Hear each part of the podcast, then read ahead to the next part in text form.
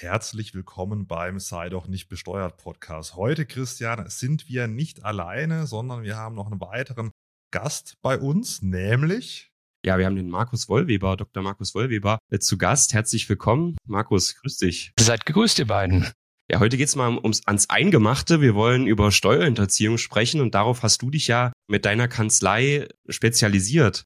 Willst du vielleicht mal zwei, drei Worte dazu sagen, was ihr macht, worauf ihr euch spezialisiert habt? Und dann haben wir ganz viele Fragen für dich, die, äh, glaube ich, alle interessieren werden. Genau, wir sind eine klassische Steuerboutique-Kanzlei und werden im Außenverhältnis vor allen Dingen nicht ganz zu Unrecht für Steuerstrafrecht wahrgenommen. Alle unsere 13 Partner machen auch Steuerstrafrecht seit vielen Jahrzehnten. Und da sind wir eben in Köln, München, Berlin vertreten. Und das macht für uns natürlich professionell einen großen Reiz aus, hier diese unterschiedlichen Schnittstellen zu bedienen. Steuerrecht, Steuerstrafrecht, häufig kommen insolvenzrechtliche Fragen dazu.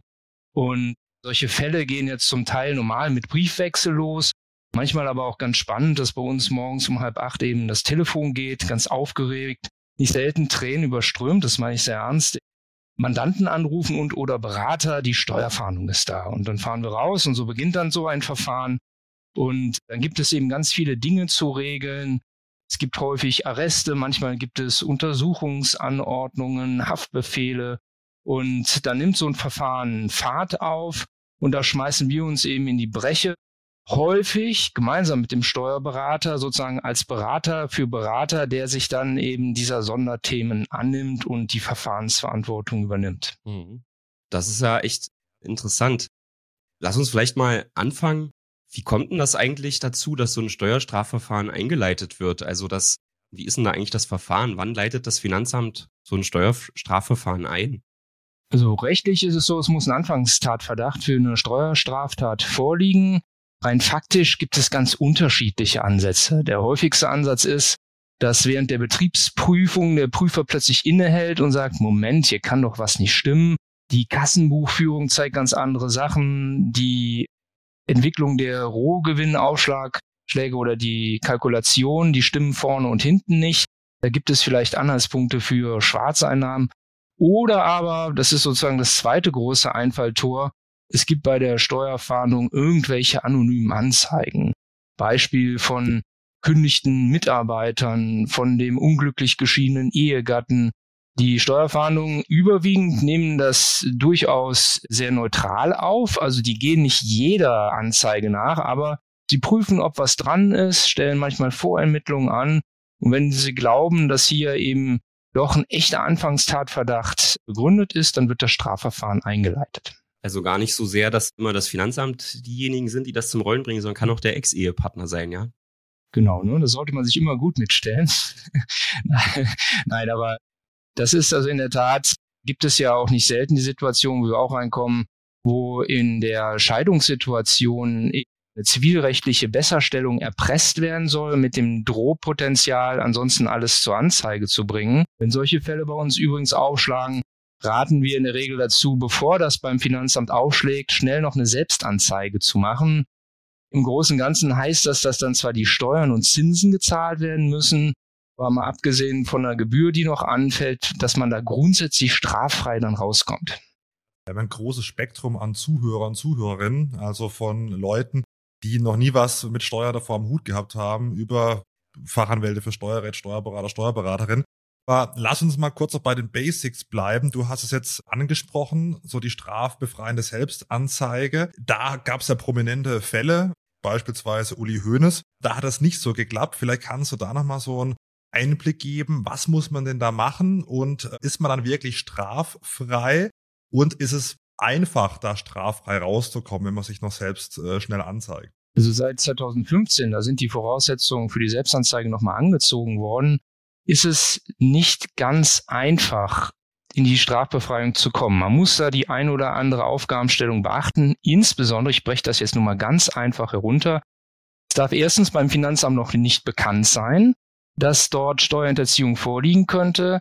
Zum anderen muss bezogen auf eine Steuerart, also sagen wir beispielsweise mal für die Einkommensteuer, müssen für alle zehn bis zwölf Jahre rückwirkend Probleme berichtigt werden. Und zwar in einem Schreiben.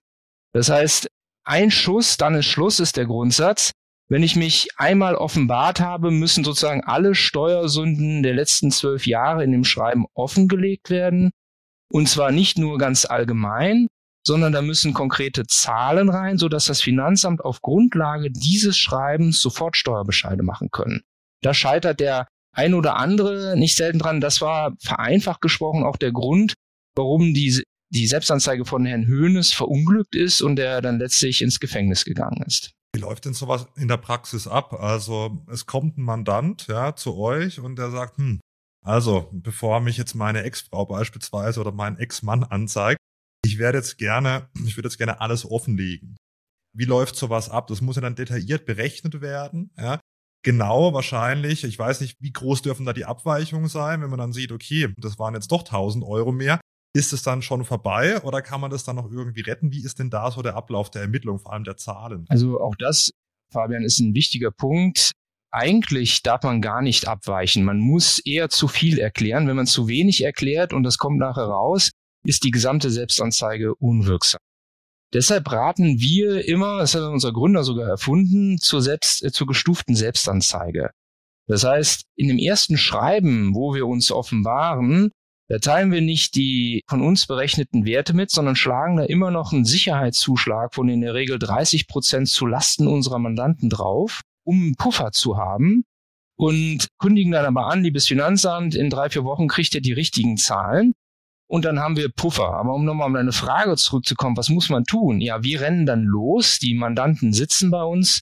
Da ist übrigens jeder von vertreten. Also ich hatte hier schon Pfarrer sitzen, Finanzbeamte, die eine Selbstanzeige abgegeben haben, dann Schwerkriminelle bis hoch auch zu den CEOs von großen Gesellschaften. Also ist das ganze Spektrum ist dabei und sobald die bei uns sitzen und sagen, wir würden gerne die Sache bereinigen, rennen wir los und versuchen eben schnellstmöglich alle Unterlagen zu bekommen, beispielsweise wenn es um Bankerträge geht, die ganzen Bankausstellungen.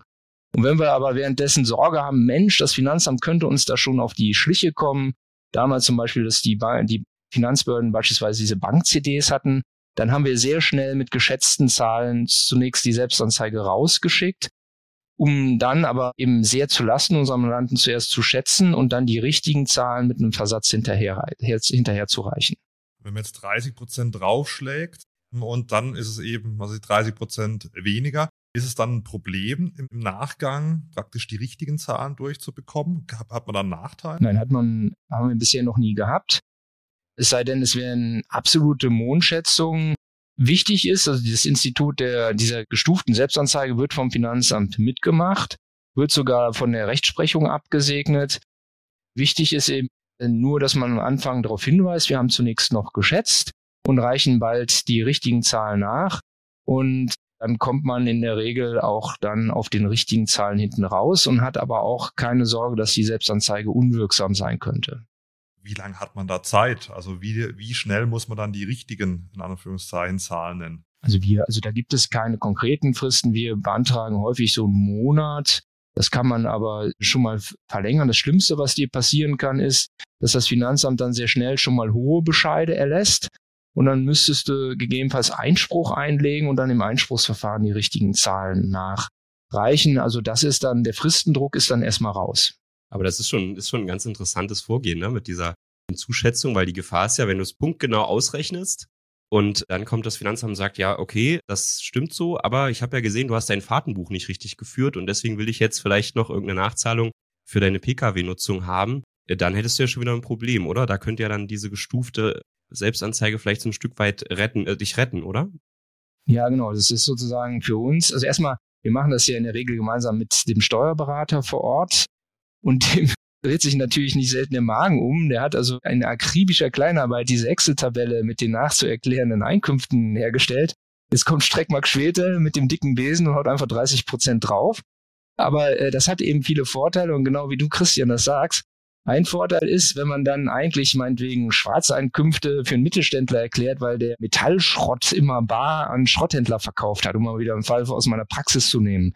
Und dann erklärt man 100.000 Euro pro Jahr nach und jetzt kommen, kommen die Behörden nach der Selbstanzeige und sehen, ach, da gibt's doch noch die, die Ehefrau, die formal angestellt war, über die Betriebsausgaben gelaufen ist, aber nie äh, den Betrieb betreten hat. Das ist doch auch noch eine Steuerhinterziehung. dann haben wir, also man muss jetzt vorsichtig sagen, wir haben jedenfalls einen Argumentationsansatz, die auch noch unter den 30-prozentigen Puffer zu schieben. Ja, und zu sagen, ja, das war ja auch noch umfasst. Ne? Also deshalb, wir versuchen da schon smart vorzugehen mit der gestuften Selbstanzeige.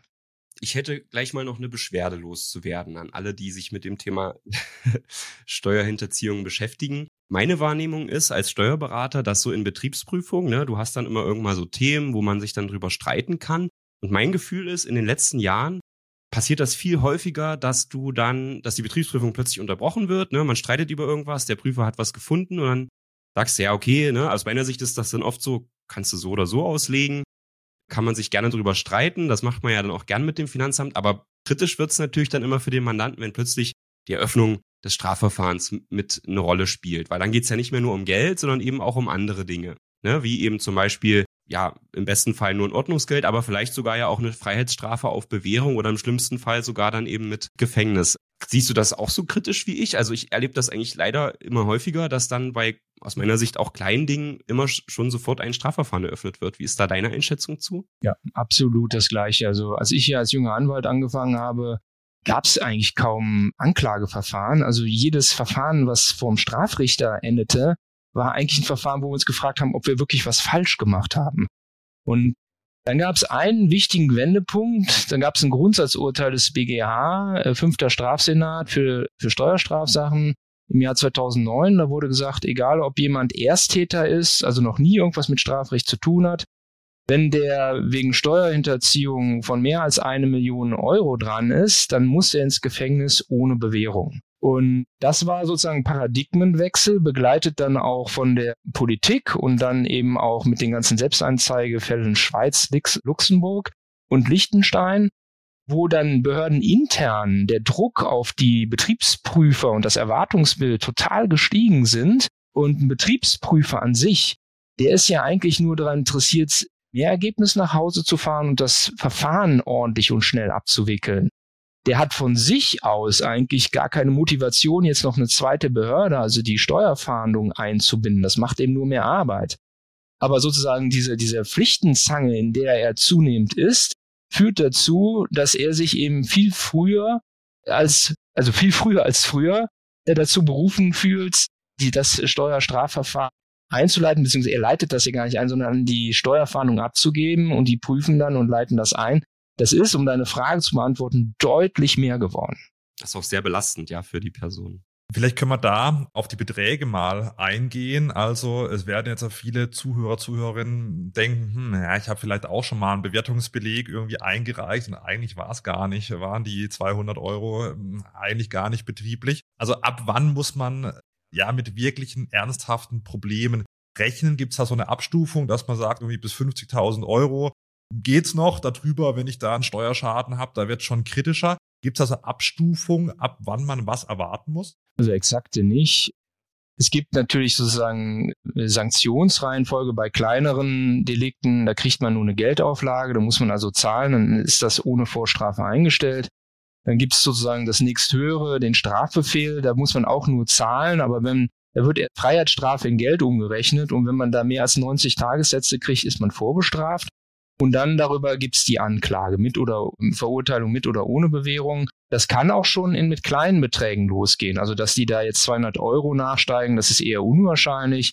Aber wenn sich das, wenn sich die Betriebsprüfung kriminell ärgert und sich herausgefordert fühlt, also wirklich auf den Arm genommen fühlt, ne? Also, das sind so Fälle, ich habe das nicht zu beurteilen, aber wo zum Beispiel drei Porsche 911 im Betriebsvermögen sind und für alle wird angeblich ein Fahrtenbuch geführt und mit allen Pkw wird angeblich kein einziger Kilometer privat gefahren. Ne? Oder jemand reicht wirklich für den 24.12. Be Bewirtungsbelege ein. Und das, und das eben nicht nur einmal, sondern eben immer wieder. Dann können die Beträge im Einzelfall auch klein sein und trotzdem kann ein Strafverfahren eingeleitet werden solange die Beträge da nicht ins Sechsstellige gehen und man vorher noch nie verurteilt war, ist die Wahrscheinlichkeit im Promillebereich, dass man da direkt mit einer Anklage konfrontiert wird. Also das kriegt man zu nahezu hundertprozentiger Sicherheit irgendwie mit Geldzahlung eingefangen. Aber es gibt da keine, grundsätzlich keine Mindestbeträge, ab wann die loslegen. Umgekehrt natürlich, je höher die Beträge sind, umso eher rennen die los. Ne? Das kann man schon sagen. Vielleicht noch ein allerletztes, auch aus meiner langjährigen Berufserfahrung. Man glaubt ja immer nur, die Großen würden eine besondere Affinität zum Steuerhinterziehen haben. Das ist nur teilweise richtig. Ich sage immer, derjenige, der Gelegenheit hat, Steuern zu hinterziehen, wird eine gesteigerte Wahrscheinlichkeit haben, Steuern zu hinterziehen. Also auch derjenige, der die Fahrtkosten manipulieren kann oder den Beleg falsch einreichen kann und sozusagen das Erwartungsbild hat, damit nicht erwischt zu werden, wird eine, ebenso die Wahrscheinlichkeit haben, dass er da vielleicht mal Steuern entzieht, wie derjenige, der Millionenbeträge ins Ausland verschiebt und glaubt, damit nicht erwischt zu werden. Jetzt ist es ja manchmal auch so eine Auslegungssache. Was war notwendig, was ist nicht notwendig? Seid ihr auch manchmal eingeschaltet, bevor es überhaupt richtig losgeht? Also, wo man noch mit dem Finanzamt verhandelt, ob es jetzt beispielsweise Betriebsausgaben sind ob es keine Betriebsausgaben sind oder setzt ihr dann erst ein, wenn jetzt beispielsweise Christian und sein Team dann am Ende sind oder macht es vielleicht auch mal abseits von einer Einleitung von einem Strafverfahren Sinn, trotzdem mal auch einen Anwalt einzuschalten, um es nicht eskalieren zu lassen? Ja, also wir, wir sind klassischerweise Berater für Berater und helfen dann immer dem Mandanten gemeinsam mit dem Steuerberater vor Ort zum einen bei der normalen Betriebsprüfung, das heißt bei uns also sozusagen Begleitung des gesamten streitigen Verfahrens, dann Steuerstrafrecht, da haben wir schon drüber gesprochen. Dann der dritte Bereich ist auch ganz wichtig Steuergestaltung, also noch viel früher, dass man überlegt, wie können wir uns sinnvoll aufstellen, dass wir legal Steuern sparen, dass das alles passt.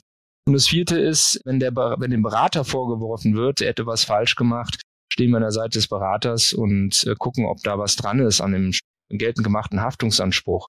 Aber natürlich, also gerade sozusagen am besten in der Planungsphase, wenn das Steuerjahr noch gar nicht rum ist, kann man mit uns sprechen.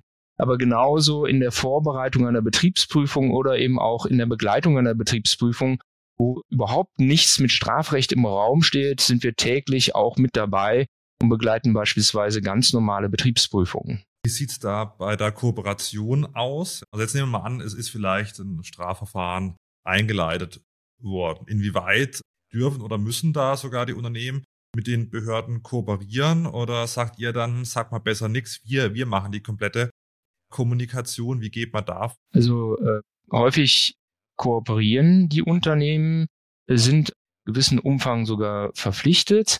Allerdings sollte, wenn die Beträge nicht klein sind, dringend der Rat sein, da die gesamte Kommunikation über einen Anwalt laufen zu lassen. Denn zum einen steht ja immer in der Frage, ob die jetzigen Entscheidungsträger nicht auch einen Strafvorwurf wegen Steuerhinterziehung, Anstiftung oder Beihilfe zur Steuerhinterziehung haben könnten und geschützt werden müssen. Und zum anderen kann gegenüber dem Unternehmen über das OWIG auch noch, wenn äh, zugunsten des Unternehmens Steuern hinterziehen wurde, wurden, ein Ordnungsgeld festgesetzt werden. Das kann zum Teil auch sehr hoch sein nämlich zum Beispiel um den gesamten Gewinn abzuschöpfen, der mit dem hinterzogenen oder mit dem Hinterziehungsgeschäft einhergegangen ist. Also da kann das Unternehmen auch sehr, sehr empfindlich getroffen werden. Und in der Regel ist es so, auch äh, gerade wenn man compliance-förmig unterwegs sein will, dass die Unternehmen grundsätzlich kooperieren, das aber anwaltlich gesteuert sein sollte und man immer im Blick haben sollte, zum einen, soweit es geht, den Schutz der Geschäftsführung und zum anderen, soweit es geht, den Schutz vor Unternehmensbuße beziehungsweise Gewinnabschöpfung. Es ist doch auch so, dass am Ende das ganz, ganz erheblich strafmildernd wirkt, wenn man mitwirkt. Ja, also wenn man, liest man ja manchmal unter, bei Kommentaren in, in Instagram oder TikTok-Videos, scheiß Finanzamt, dem zeige ich den Mittelfinger, wenn die was von mir wollen. Ja, jetzt, ich übertreibe jetzt mal, aber also oder so, so kommen, sind ja da die Kommentare, aber am Ende kommt es doch darauf an, dass man mitwirkt, weil dann die Strafe, also wenn man jetzt zum Beispiel auch die Selbstanzeige verpasst hat, ganz erheblich niedriger ausfallen kann. Das ist doch sicherlich auch deine Erfahrung, oder? Ja, wobei auch da ist es wichtig, den, den Zeitpunkt gut zu wählen, wann man kooperiert. Also wenn eine Unternehmens- oder Hausdurchsuchung stattfindet, das ist ja der Tag der Ermittlungsbehörden. Da hat man auch als Berater oder Anwalt nur äh, eingeschränkte Möglichkeiten, da eben hindernd einzuwirken. Was man aber tun kann, ist sich, und das sollte man in jedem Fall als Berater, äh, und das ist auch wichtig für die sozusagen für die, für die Leute, die hier alle zuhören, wenn sie mal davon betroffen sind, eher am Tag der Durchsuchung den Weg zu gehen, okay, die Unterlagen könnt ihr mitnehmen, ihr dürft auch den Server spiegeln, aber ich mache keine Aussage. Ich sage euch direkt, ich möchte hier kooperativ vorgehen, aber das mache ich nur schriftlich und nach Rücksprache mit meinem Anwalt oder Steuerberater. Weil ansonsten die, die, die Steuerfahnder, das muss man sich so ein bisschen wie im schlechten Krimi vorstellen. Die gehen in der Regel zu zweit in die Besprechung, Good Cop, Bad Cop. Der eine streichelt unserem, unserem Mandanten lieb, liebevoll über den Kopf und sagt, Mensch, ich habe doch ein Verständnis, hier hast du einen Kaffee und der andere macht Druck und sagt, jetzt lass die Hosen runter und räum sofort alles ein, sonst machst du alles noch viel schlimmer und die Strafe wird viel höher. Warum ich für diese zeitliche Verzögerung plädiere, äh, ist, erstens, man kann sich danach sortieren und das eben richtig auf den Weg bringen. Und zum anderen, diese Versprechungen am Tag der Durchsuchung sind eh unrichtig, denn die Steuerfahnder, die da sitzen, sind gar nicht dieselben Beamten, die später die Strafzumessung machen. Das ist eine völlig andere Stelle, das ist die Straf- und Bußgeldsachenstelle. Das heißt, am Tag der Durchsuchung Mund halten, selbst wenn man eigentlich kooperieren will, nur signalisieren, wir kommen auf euch zu, aber schriftlich, dann sortieren und dann mit einem Zeitversatz von wenigen Tagen oder Wochen mit einer schriftlichen Einlassung auf die Behörden zugehen, dann hat man immer noch voll kooperiert und hat immer noch den gleichen Vorteil mit der Strafminderung, wie wenn man am Tag der Durchsuchung irgendwas gesagt hätte. Thema Durchsuchung, ja, genau, Christian. Also ich weiß ja nicht, ob bei dir schon mal jemand angeklopft hat, vielleicht schon in der, in der Kanzlei. Bei mir jetzt? Ja. Oder bei euch, ja. Also bei mir war es tatsächlich schon mal, habe ich ja schon mal erzählt, während wir eine Podcastaufnahme gemacht haben, kam das Finanzamt und genau. da wollte ich da nicht drauf ja, raus. Aber da hat, äh, wir haben ja so ein gutes Team, die konnten die also so gut beschwichtigen und mit gutem Kaffee versorgen, dass sie also sogar gewartet haben, bis die Aufnahme fertig ist. Ja, Prioritäten muss man halt setzen. ja gut, die, die haben, die sind vielleicht auch Podcast-Hörer gerne, gerne, gerne jetzt, ich, ich nutze hier mal den Werbeblock, gerne eine Bewertung da lassen, gerne den Podcast abonnieren, aber lass uns mal zurück zum Punkt Hausdurchsuchung oder auch Bürodurchsuchung kommen. Da gab es ja einen ganz spannenden Fall neulich mal, äh, meine ich, auch vom BFH entschieden. Da haben, hat der ja, Finanzbeamte dann äh, die Steuerfahndung angerufen, weil irgendwie ein Arbeitszimmer äh, deklariert wurde und es wurde nicht geglaubt, dass es wirklich in der Wohnung sei. Und dann trotz sagen wir, im Grundgesetz der verankerten ja, das Schutz der Wohnung ist man dann irgendwie davor gestanden und wollte sich dieses Arbeitszimmer anschauen. Wann muss man denn Beamte in die Wohnung lassen und wann muss man Beamte in Geschäftsräume lassen oder muss man sie überhaupt reinlassen? Also grundsätzlich muss man sie reinlassen, wenn Durchsuchungsbefehl vorliegt. Ne? Und der wird ja vom Gericht ausgestellt.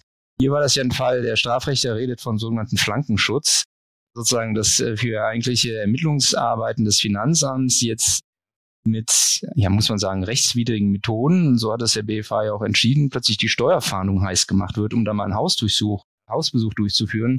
Ohne Durchsuchungsbefehl des Amtsgerichts hat er da gar kein eigenes Zutrittsrecht.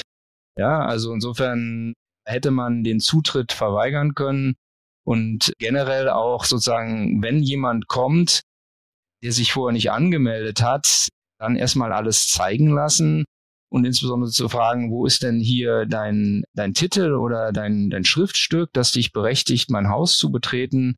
Und dann raten wir hier von Streckmark Schwedhelm, aber eben auch die ganzen Berater, sofort das Handy in die Hand nehmen und die Leute, also wenn man unsicher ist, erstmal nicht reinlassen. Es sei denn, es ist wirklich, mir wird sofort der, der Durchsuchungsbefehl eines Amtsgerichts gezeigt, ja dann äh, wird man es wahrscheinlich nicht lange aufhalten können. Aber wenn man dieses Dokument nicht sieht, riecht alles danach, dass sie gar kein Zutrittsrecht haben. Aber wenn der da ist, dann muss ich sie reinlassen. Und was soll ich denn machen, wenn sie dann in meiner Wohnung oder vielleicht auch im Büro stehen? Es ist ja, also selbst die hartgesottensten, für die ist das ja ein sehr einschneidendes emotionales Erlebnis. Also man muss sich vorstellen, man ist dann machtlos da sind so zwischen vier bis, je nachdem wie, wie viele das sind, 60 Beamte. Bei Großunternehmen kann das durchaus schon mal vorkommen. Und die, und die drehen jeden Tampon und jede Unterhose äh, um. Ich sage das nicht bildlich gesprochen, sondern das ist real. Und dagegen kann man sich grundsätzlich auch nicht wehren. Wogegen man sich wehren kann, ist zum einen, wenn man vorher schon mit dem Verteidiger korrespondiert hat. Die Verteidigerkorrespondenz ist beschlagnahmefrei. Im Übrigen, das wird auch immer diskutiert, was mache ich denn? Die wollen ja bei Unternehmen vor allen Dingen an meinen Server und die Serverdaten.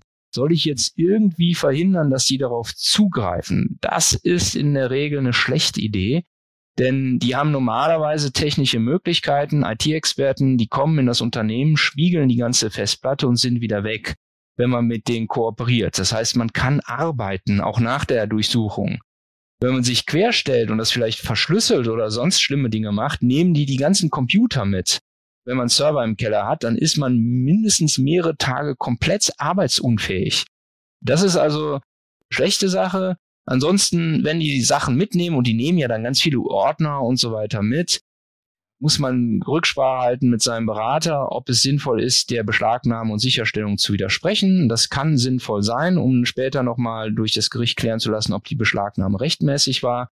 Aber ansonsten ist das der Tag der Steuerfahndung und wichtig ist nur wirklich sozusagen als Beschuldigter, wenn man als Beschuldigter bezeichnet wird, das heißt der Strafverfahren läuft gegen mich, dass man dann am Tag der Durchsuchung nichts sagen sollte ja, sondern zunächst mal dann sich sortiert, Rücksprache hält mit seinem, mit seinem Anwalt oder Steuerberater und sich dann schriftlich einlässt. Steuerberater ist angesprochen. Wann erfolgt denn vielleicht auch die Hausdurchsuchung beim Steuerberater und wann ist denn der Fall, dass vielleicht auch eine Beihilfe zur Steuerhinterziehung dann dem Steuerberater vorgeworfen wird? Die meisten Durchsuchungen beim Steuerberater erfolgen, ohne dass der Steuerberater Beschuldigter ist. Nach 103 StPO weil dort eben Beweismittel für die Straftat eines anderen, also beispielsweise des Mandanten, aufgefunden werden könnten.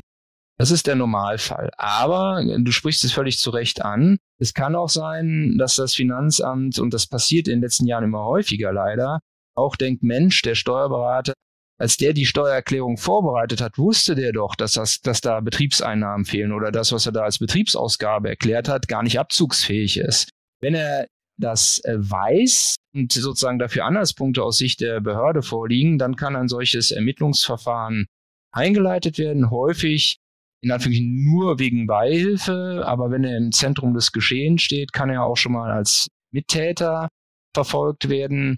Und ja, da gibt es dann, das würde hier wahrscheinlich zu weit gehen, aber sehr feinsinnige Unterscheidungen, wie lange eine steuerberatende Tätigkeit noch berufstätig, äh, berufsförmig ist normal und wo sozusagen ein Eventualvorsatz im Hinblick auf eine Hinterziehung eher ausgeschlossen werden kann oder atypische Fälle, wo dann eher naheliegt, dass ein Steuer, Steuerberater eben äh, hier mitgeholfen hat bei der, bei der Steuerhinterziehung. Aber die Fälle, dass Steuerberater oder Anwälte auch verfolgt werden, die haben in den letzten zehn Jahren drastisch zugenommen.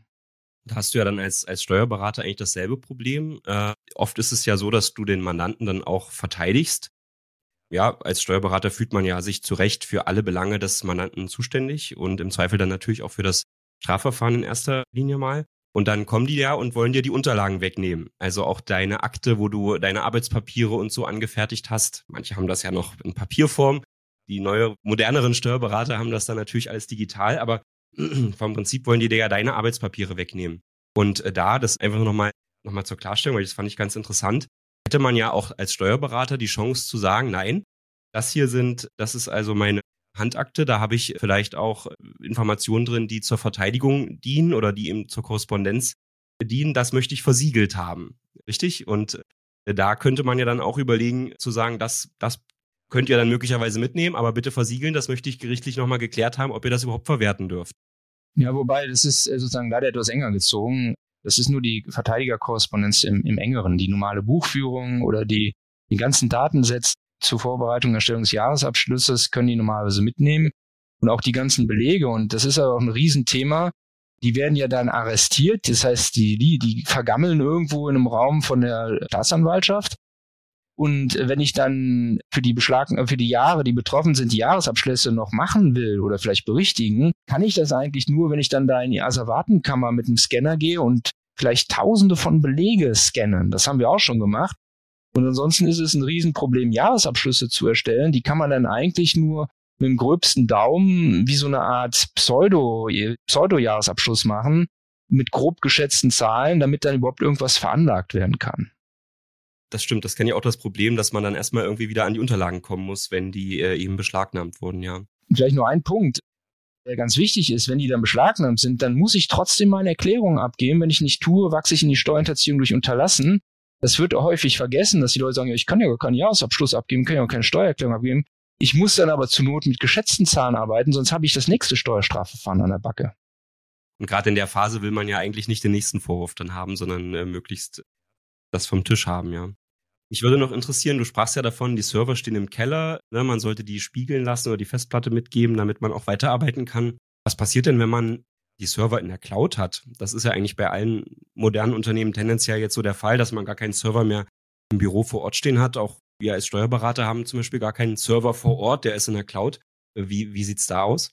Grundsätzlich würde man dann einen Cloud-Zugang einrichten für die, also am Tag der Durchsuchung schon für die Ermittlungsbehörden. Wenn man sich verweigern würde, könnte, sobald die Steuerfahndung eben den Anbieter herausbekommen hat, beispielsweise DATEV, da haben wir auch ganz viele Verfahren zu, äh, oder mehrere Verfahren, können die dann direkt auf die DATEV zugehen und dort eben so ähnlich wie man beim Berater durchsuchen kann, eben auch sozusagen Beschlagnahme und Sicherstellungsbeschluss gegenüber der DATEV oder dem anderen Cloud-Anbieter bekannt geben und sich dann die Daten von dort direkt holen. Mhm. Meine Erfahrung war, dass wir haben das dann immer so gelöst, dass wir die uns zusammen mit den Beamten vor den Rechner gesetzt haben und eben gesagt haben, okay, was wollt ihr jetzt für, ne, wer ist der, für welchen Mandanten wollt ihr die Daten? Ich zeige euch mal, was wir hier haben.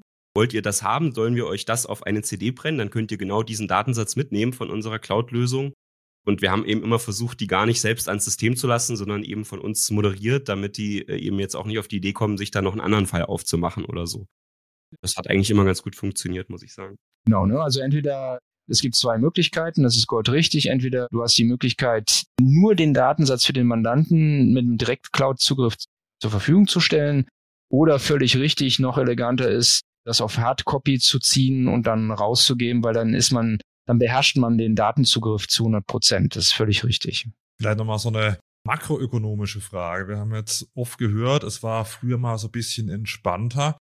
Warum ist es denn nicht mehr so entspannt? Klar, einerseits wegen der Rechtsprechung, aber schaut man auch, dass man irgendwie ja, äh, höhere Steuereinnahmen erreicht? Will man schauen, dass es, äh, dass es dass mehr in die, in die Kasse kommt? Oder was sind da die Gründe, dass es vielleicht nicht mehr so entspannt ist, wie es früher mal war? Also ist es aus meiner ganz persönlichen Perspektive sozusagen politisch vor allen Dingen begründet, dass hier eine Wende eingetreten ist, gab diese großen Strömungen zum einen mit der Hinterziehung von ausländischen Bankzinsen in der Schweiz und Erträgen und dann die große Diskussion um die großen internationalen Konzerne wie Amazon etc., die in Irland oder woanders in Steueroasen ihre Sitze haben.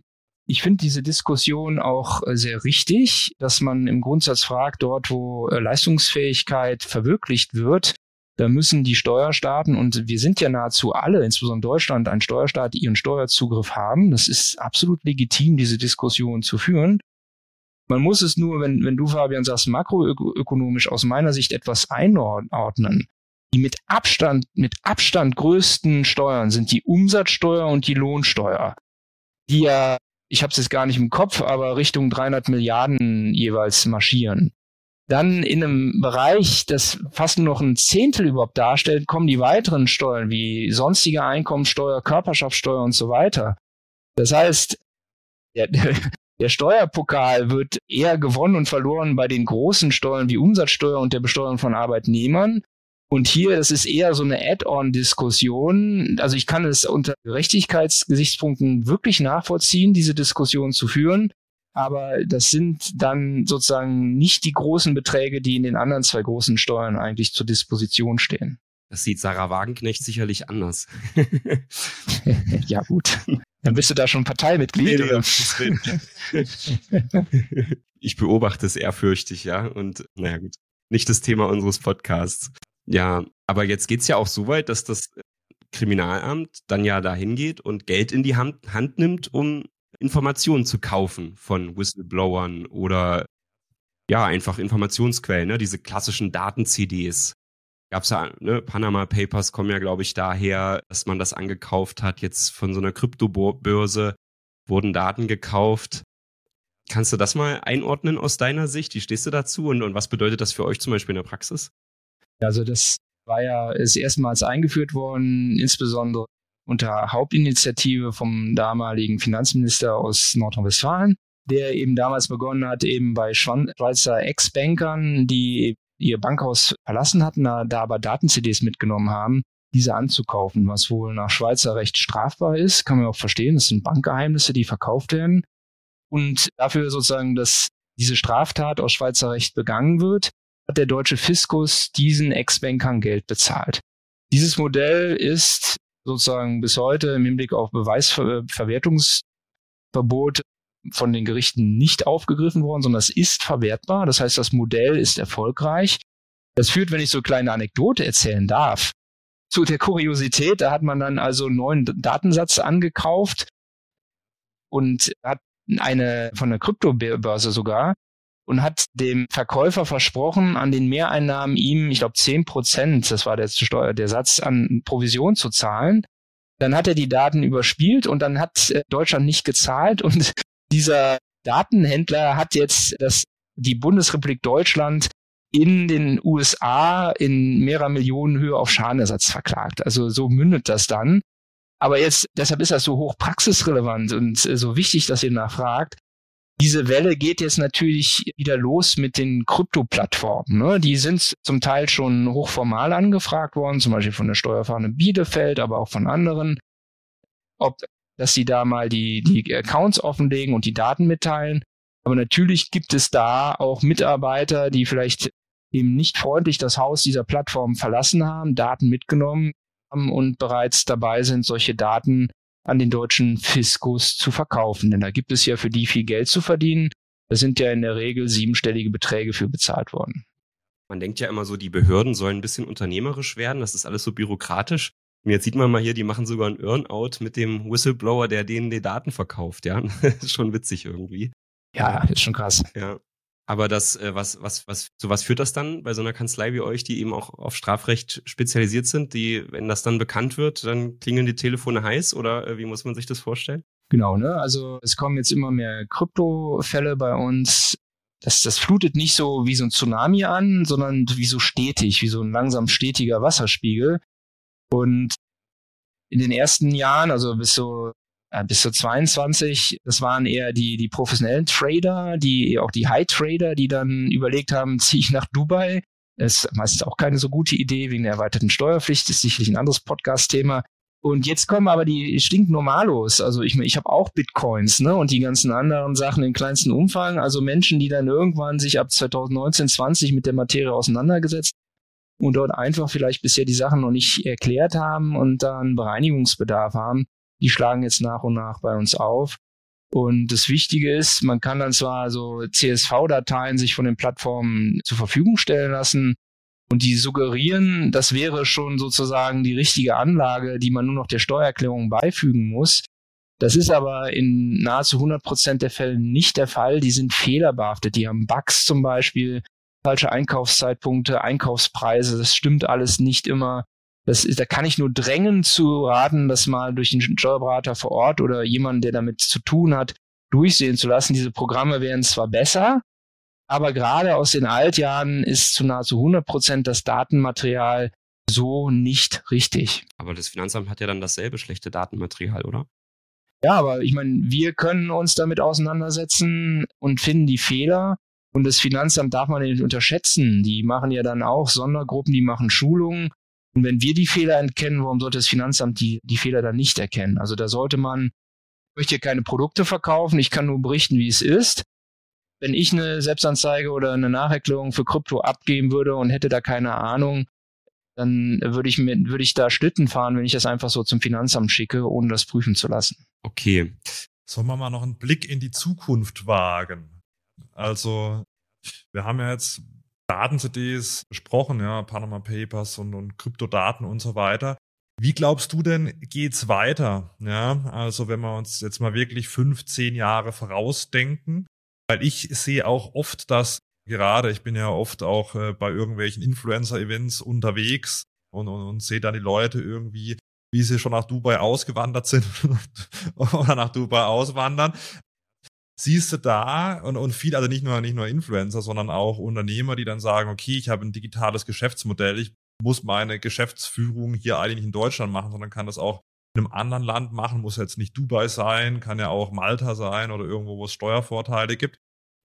Wie siehst du da die Entwicklung oder siehst du da die Entwicklung, dass es nicht nur bezüglich von, von Datenleaks dann Fälle gibt, sondern wirklich von Wegzügen? Ist da so der nächste große nächste große Steuersubstrat zu holen oder siehst du ganz andere Fälle, wo praktisch Unternehmen, Privatpersonen in Zukunft darauf achten sollten? Also was ja festzustehen zu stehen scheint, ist, dass auch der Steuerstaat und alles, was wir haben, zunehmend digitalisiert wird, was ja zunächst mal im höchsten Maße zu begrüßen ist.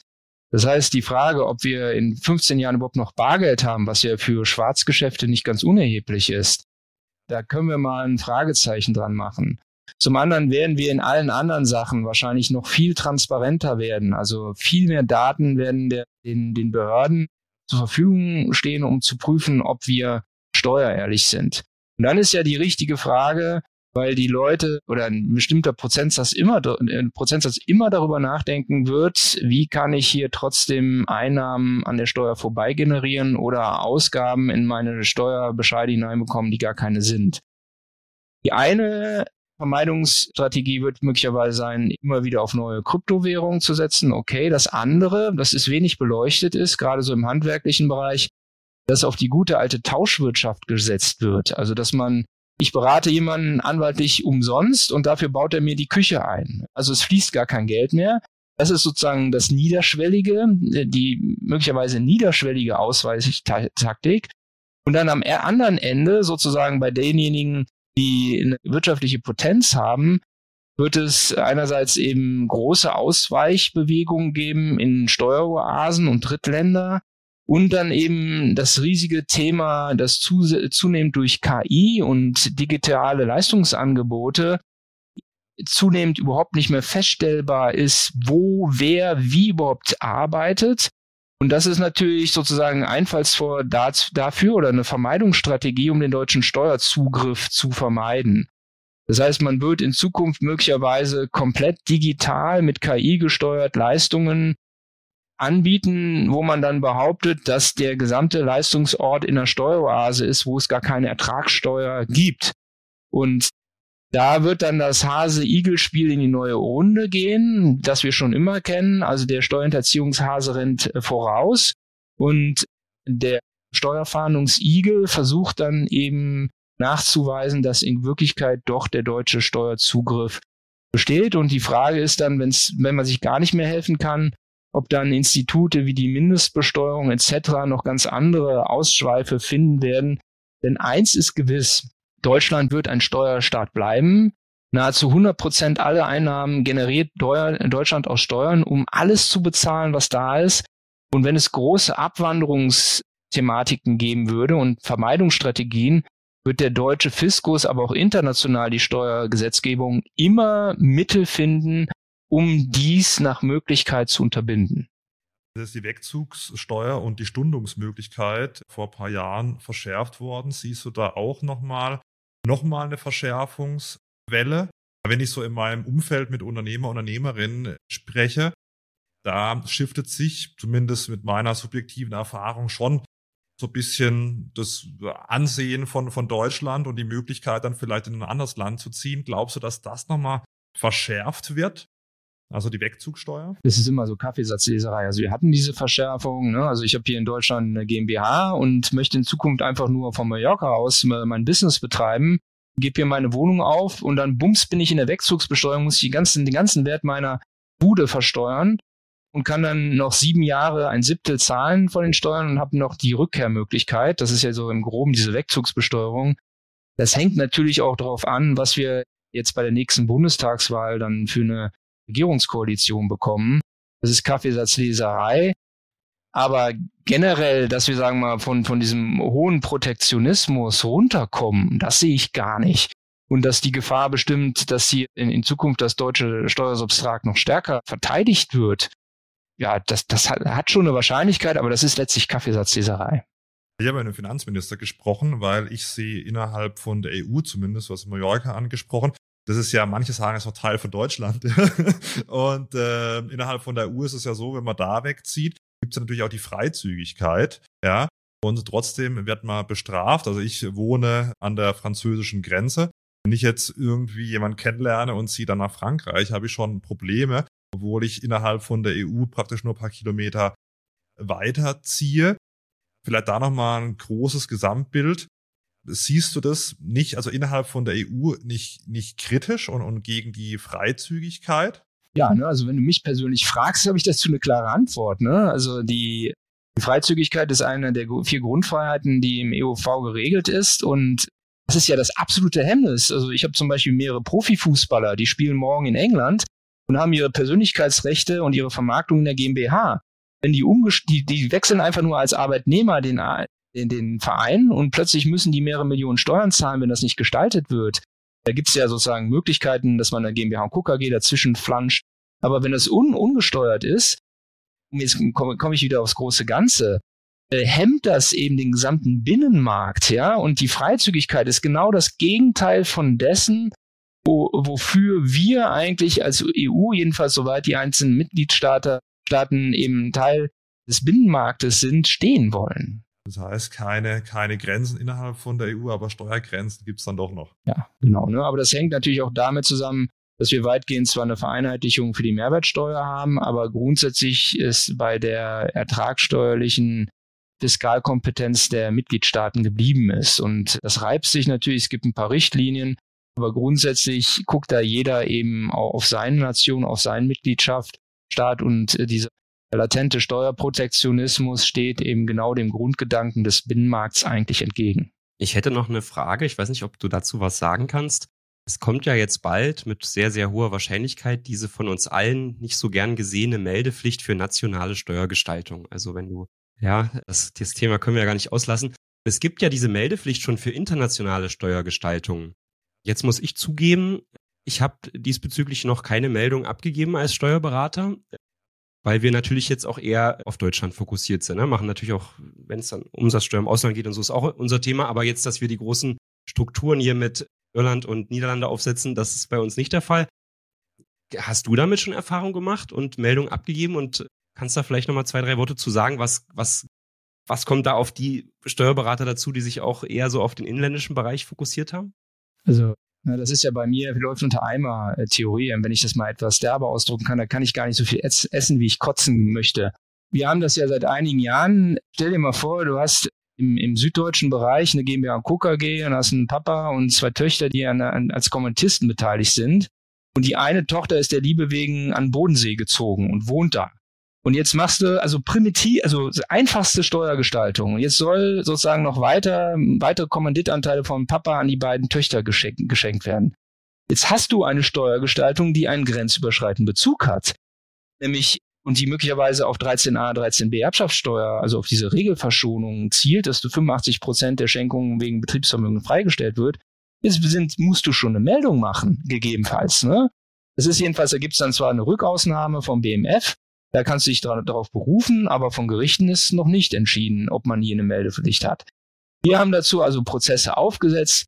Wenn ich hier einen Mandant annehme, dann muss ich erstmal einen Geld, äh, Geldwäschezettel durchkreuzen, alles Mögliche anfordern, Personalausweis, HR-Auszug. Dann gibt's bei uns ein Formular, also ganz physisch, also digital natürlich, ne? Für in, äh, internationale Gestaltung. Das müssen wir durchlaufen. Dann gibt es das jetzt in Zukunft ne, äh, auch noch für die nationalen Gestaltungen. Das heißt, das ist ein Papierwust, was Arbeitszeit schlingt, was eben auch nur bedingt an den Mandanten in Rechnung gestellt werden kann, was auch überhaupt nichts bringt. Also ich habe, ich müsste jetzt nochmal die neuesten Auswertungen gucken, aber dass anhand der internationalen Meldungen jetzt eben völlig neuartige Gestaltungen aufgegriffen worden wären, ist mir neu dass das jetzt bei der nationalen, bei nationalen Bezug passieren soll, da werden ja dann tausende dieser Meldungen eingehen, die irgendein Finanzbeamter, ja, der dann ja hohe Expertise haben muss, durcharbeiten muss und überlegen muss, ist das aggressive Steuerplanung, ist möglicherweise sogar rechtswidrig, ja. Das ist doch Quatsch mit Soße ohne Ende. Zumal die Sachen ja sowieso in der Betriebsprüfung in der Regel aufgegriffen werden oder im Veranlagungsbezirk erklärt werden müssen. Also da kann ich mich echt echauffieren über so einen Quatsch.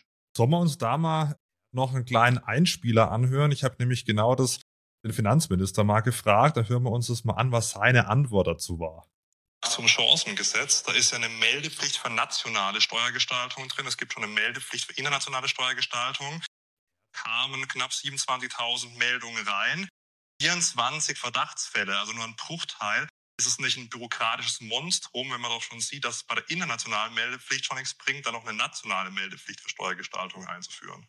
So ist Politik. Das Wachstumschancengesetz ist ja ein Gesetz einer Regierung und einer Koalition insgesamt. Meine Anliegen äh, waren eine Investitionsprämie für Technologie, die äh, Forschungsförderung in Deutschland anzuschieben, der steuerliche Verlustvortrag, der dafür sorgt, dass Betriebe entlastet werden, damit sie Eigenkapital aufbauen. Und wenn man eigene Wünsche hat, dann muss man gelegentlich auch einen politischen Preis zahlen. Und der Preis ist diese Anzeigepflicht für Steuergestaltungen. Das ist der Preis. Ne? Der Preis, den man zahlen muss. Ich meine, ich ist nicht der Ort für mich, mich politisch zu äußern, aber das, das muss einem FDP-geführten Minister vom Format des Herrn Lindner nachts körperliche Schmerzen bereiten. ja, das stimmt eigentlich, ja.